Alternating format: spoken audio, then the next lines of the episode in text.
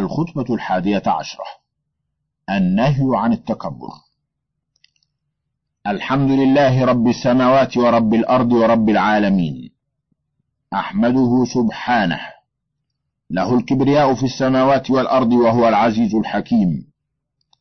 وأشهد أن لا إله إلا الله وحده لا شريك له. وأشهد أن محمدا عبده ورسوله.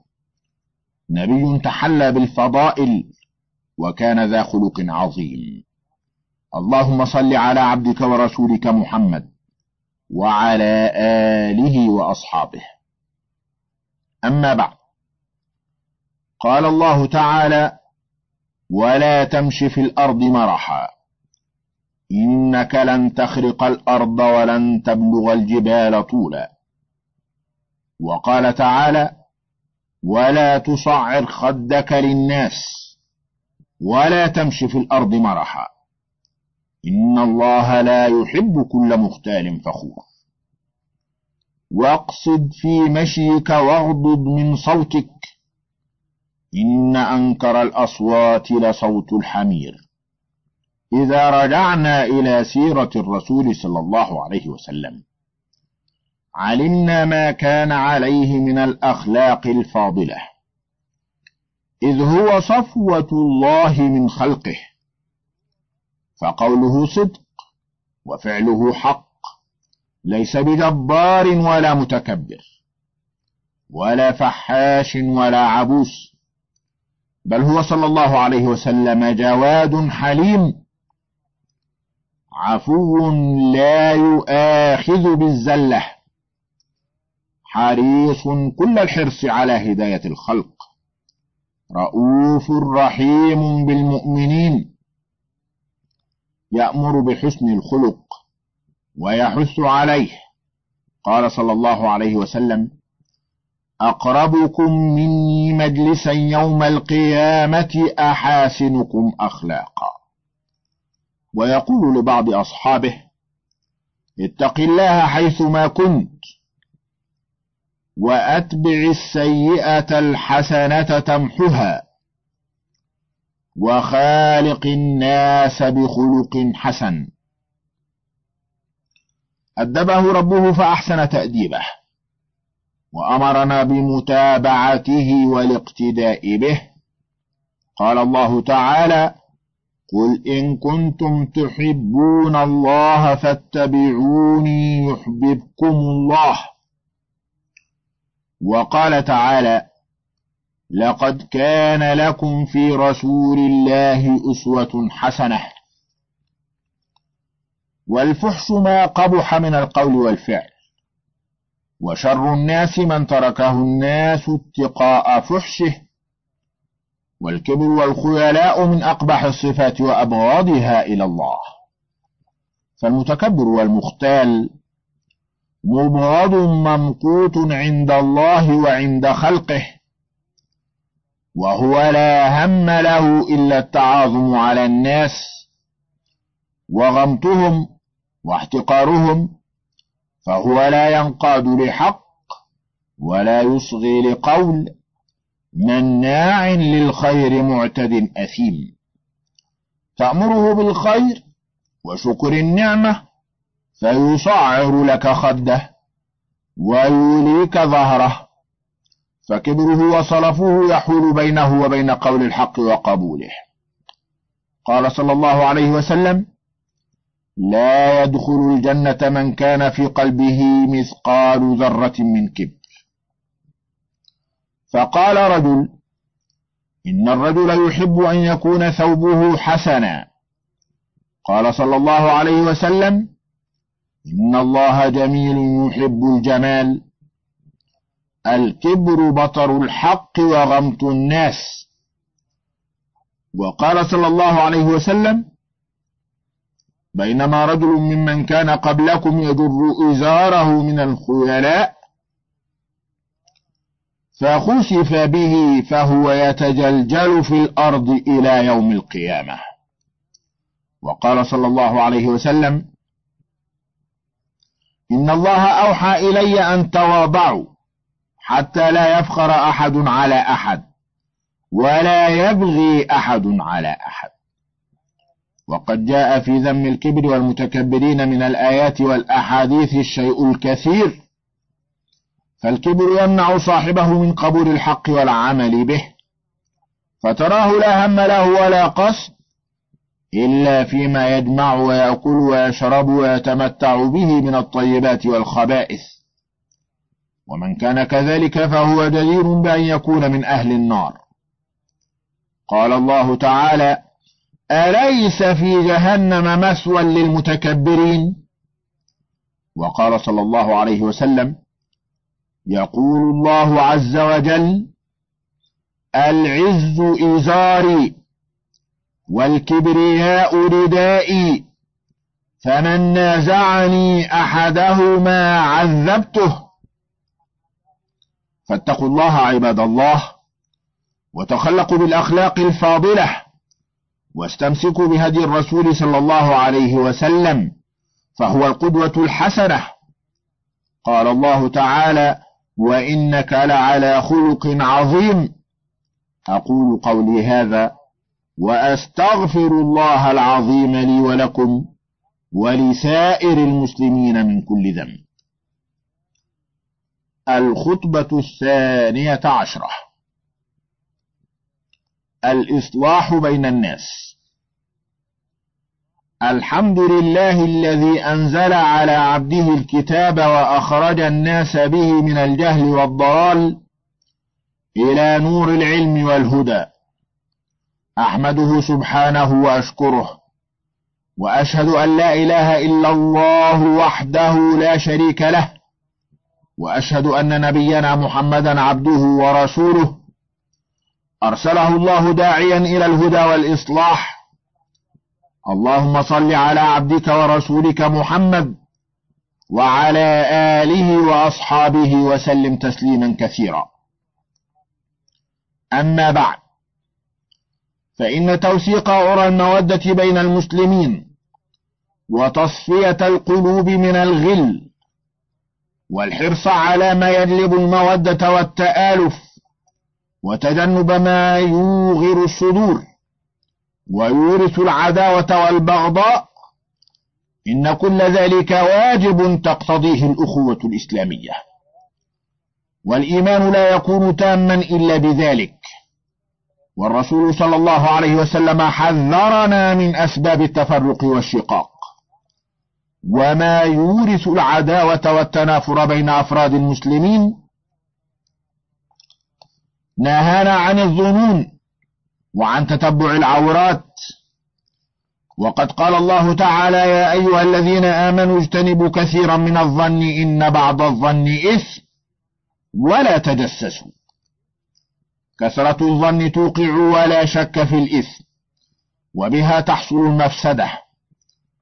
والظنون السيئة بين المسلمين تورث الأحقاد وتغرس العداوة بها تقطع العلائق بين أفراد الأمة.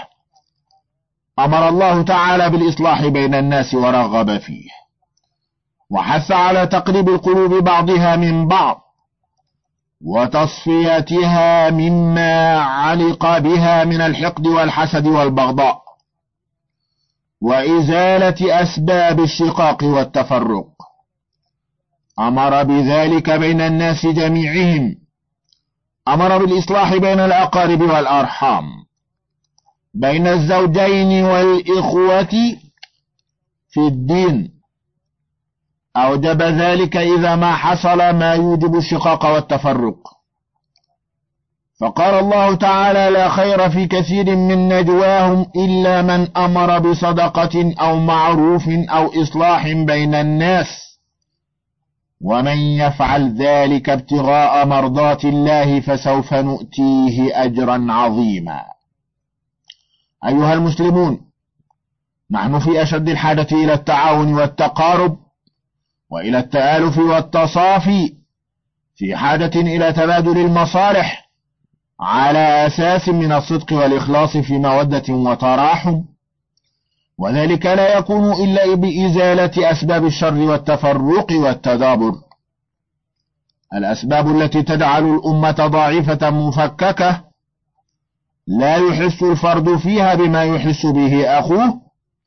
لا يفرح لفرحه ولا يتألم لألمه. الأمة تصلح بصلاح الأفراد وتفسد بفسادهم وكون جماعاتهم في تنافر وشقاق. الذي يجب علينا حينما نحس بالفساد يدب بين الأفراد والجماعات وبين الأسر والأقارب حينما تظهر بادرة الشقاق. الذي يجب علينا أن نبادر بالسعي بالإصلاح بين من وقع بينهم الشقاق بالعدل متجردين من الهوى والعصبية حتى يتحقق الغرض المطلوب من الإصلاح وحتى تنقطع الخصومات وتتلاشى ويحل محل الشقاق والبغضاء الصفاء والمحبة والتآخي حتى تستريح الحكام والمتحاكمون. من كثرة الخصومات والدعاوي الباطلة. لو حصل ذلك وقام كل منا بواجبه في الإصلاح والدعوة إلى التسامح لاطمأنت النفوس. وزال الشر وصلح المجتمع وعم الخير وانحصر الشر في دائرة ضيقة وصار في الإمكان القضاء عليه. المصلحون بين إخوانهم المسلمين عملوهم من أفضل الأعمال إذا صلحت نية القائم به وكان مخلصا في مسعاه عادلا في إصلاحه. للمسلم على المسلم حقوق وواجبات. فرضها الدين وحث عليها الرسول صلى الله عليه وسلم. مثل المؤمنين في تودهم وتراحمهم وتعاطفهم كالجسد الواحد إذا اشتكى منه عضو تداعى له سائر الجسد بالسهر والحمى. كل شيء يؤذيه ويقلقه يؤذيك كما يؤذي جميع المسلمين. فالمسلمون كالبنيان يشد بعضه بعضا. قال الله تعالى إنما المؤمنون إخوة فأصلحوا بين أخويكم. وقال الله تعالى وإن طائفتان من المؤمنين اقتتلوا فأصلحوا بينهما. الإصلاح بين الزوجين إذا حصل بينهما شقاق حق لهما على جماعة المسلمين القيام به والقائم بالإصلاح بين الناس أفضل من القوائم بنوافل الصوم والصدقة. قال الرسول صلى الله عليه وسلم ألا أخبركم بأفضل من درجة الصيام والصدقة؟ قالوا بلى. قال إصلاح ذات البين فإن فساد ذات البين هي الحالقة. لا أقول تحلق الشعر ولكن تحلق الدين. أيها المسلمون إن الساعي بالفساد بين الناس شرير خبيث النفس والطبع يدني على نفسه وإخوانه مجرم في حق أمته ومجتمعه الذي هو عضو فيه. يجب على الأمة التي يوجد فيها مثل هذا العضو الفاسد أن تبتره من جسمها وتبعده عنها لتستريح منه وتسلم من شره. فالقضاء على أسباب الشر والفساد وتصفية القلوب مما علق بها وإحلال الألفة والمحبة مكان الفرقة والعداوة أشرف عمل وأزكاه. ولعظم شأن الإصلاح والمصلحين لم يكن الكذب فيه ذنبا يعاقب عليه.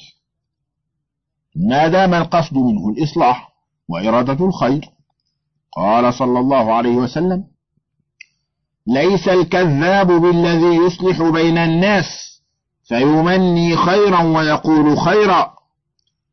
لو أننا قمنا بواجب الإصلاح بيننا فأصلحنا بين الأخوين إذا تنازعا والزوجين إذا اختلفا.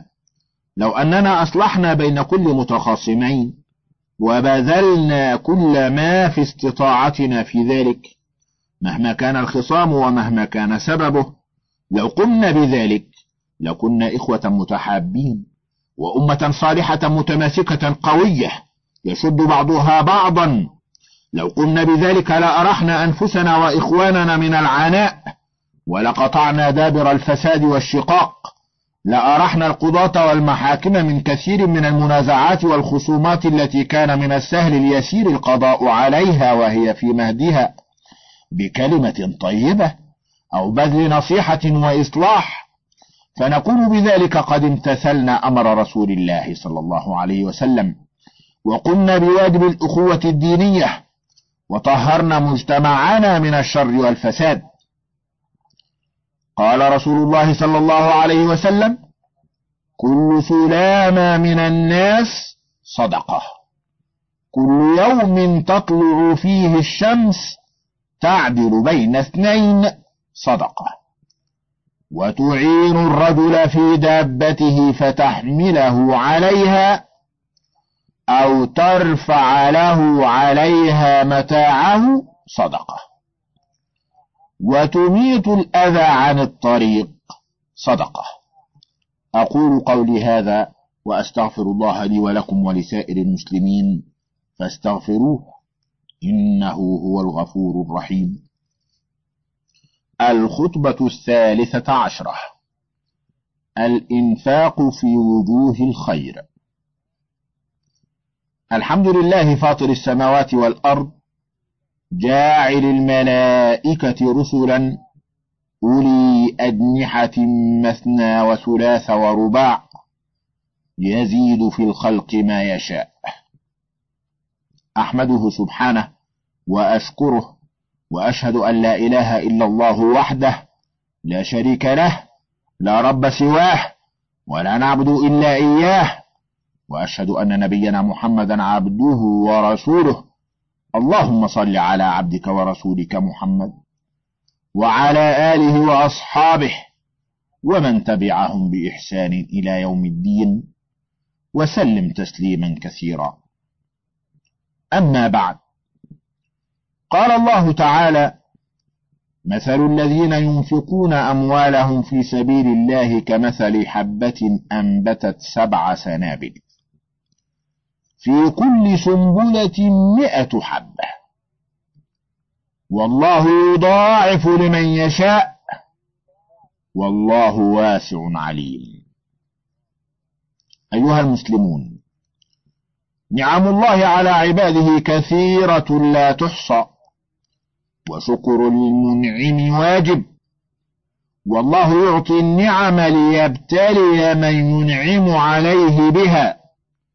هل يشكر فيزيده أم يكفر نعمة الله فينتقم الله منه؟ وما ربك بظلام للعبيد لئن شكرتم لأزيدنكم. ولئن كفرتم إن عذابي لشديد. والسعة في الرزق ووفرة المال من أعظم النعم ومن زينة الحياة الدنيا. قال الله تعالى المال والبنون زينة الحياة الدنيا. ومن الشكر على نعمة الغني بالمال إخراج ما وجب فيه من زكاة وحقوق وما ندب إليه من صدقة وإحسان إلى الضعفاء وصلة رحم لمن له رحم يصله به فالإنفاق في سبيل الخير وما ينفع المسلمين في دينهم ودنياهم ومرافق حياتهم من أفضل الأعمال وأحبها إلى الله. كل ذلك من حقوق المال وأداؤه من شكر النعمة والنماء والبركة بعد ذلك حاصلان ولا ريب. لا تضر مالا ولا صدقة. بل تزيده. وخير الناس من يكون قدوة حسنة في الخير وسببا في البر والإحسان. فهذا مليكنا إمام المسلمين أعزه الله وأمد في عمره. في صالح الأعمال يضرب لكم معشر الأغنياء أروع الأمثال. وأعظمها بالجود والإنفاق في سبيل الله في جميع مملكته. فينفق الأموال الطائلة على الفقراء والمعوزين والأرامل والأيتام في كل مناسبة. يرجو بذلك وجه الله ومرضاته. من سن سنة حسنة فله أجرها وأجر من عمل بها إلى يوم القيامة. أسبغ الله عليه نعمه وضاعف له الأجر وأمد في عمره في طاعة ربه.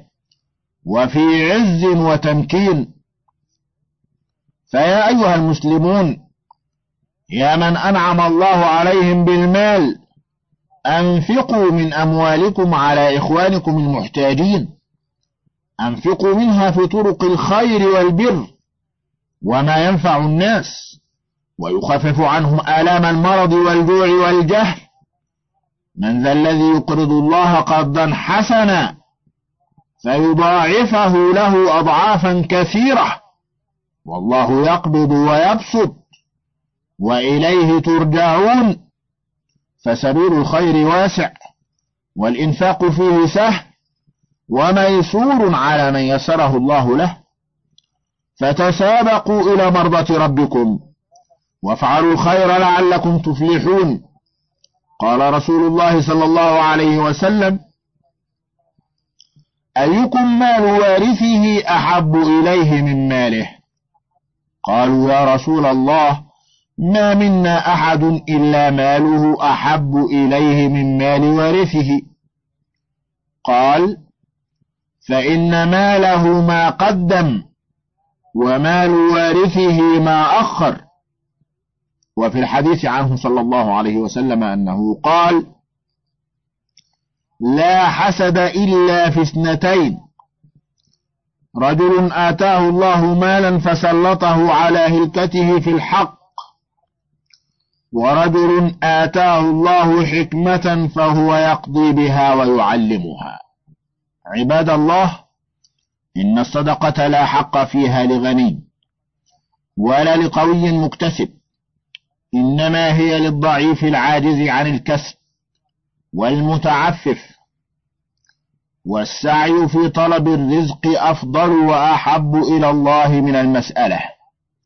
قال صلى الله عليه وسلم لأن يغدو أحدكم فيحتطب على ظهره فيتصدق منه ويستغني به عن الناس.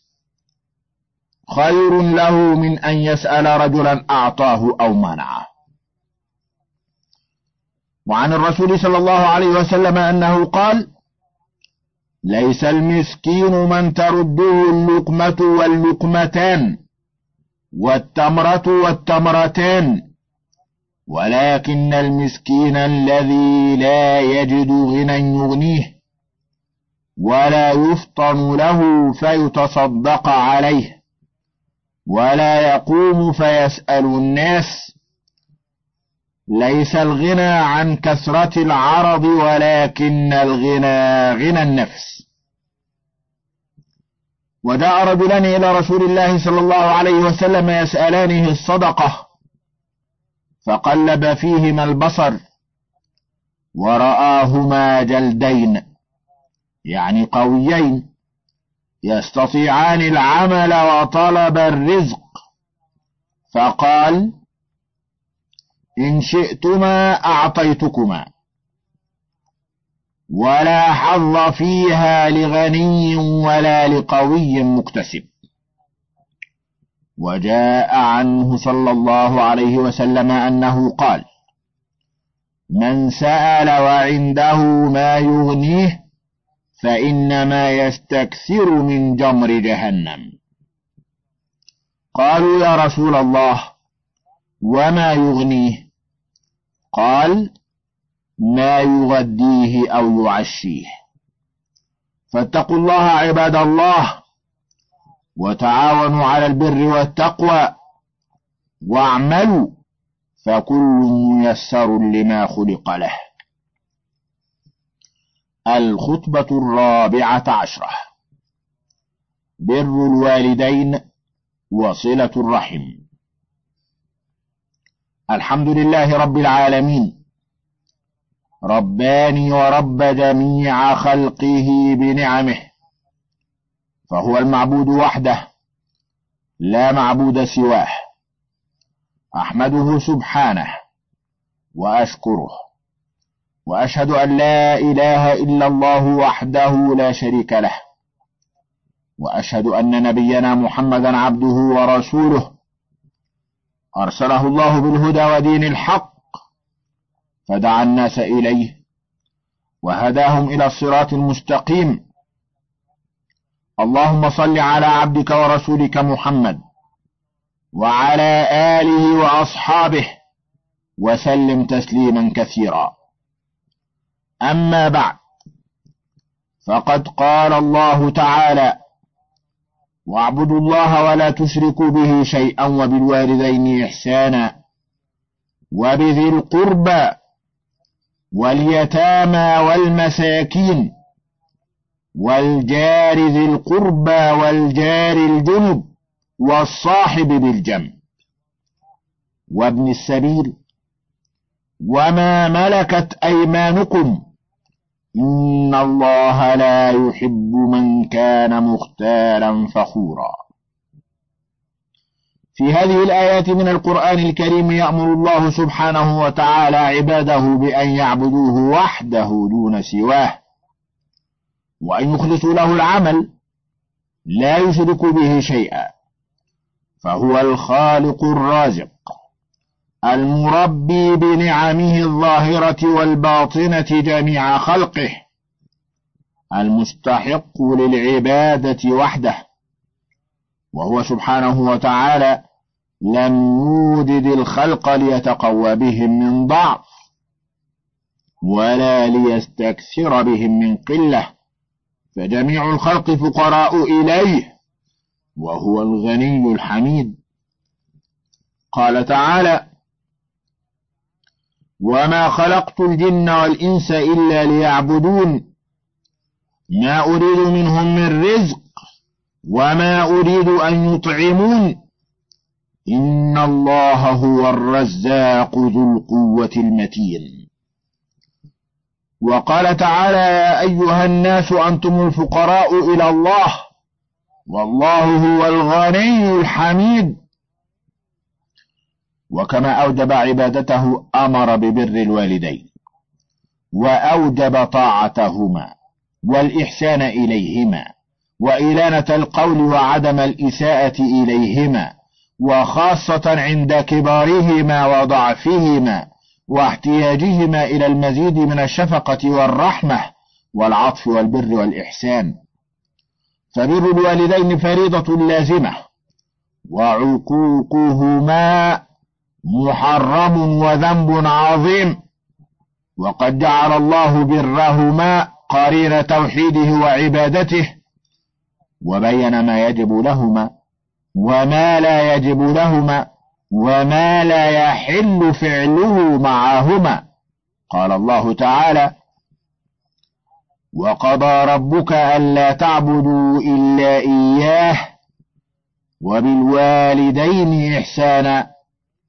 إما يبلغن عندك الكبر أحدهما أو كلاهما فلا تقل لهما أف ولا تنهرهما وقل لهما قولا كريما واخفض لهما جناح الذل من الرحمة وقل رب ارحمهما كما ربياني صغيرا وقال الله تعالى أن اشكر لي ولوالديك إلي المصير فبر الوالدين والإحسان إليهما ومصاحبتهما بالمعروف واجب حتى لو كانا مشركين ما لم يأمرا بإثم أو معصية فلا طاعة لهما في ذلك.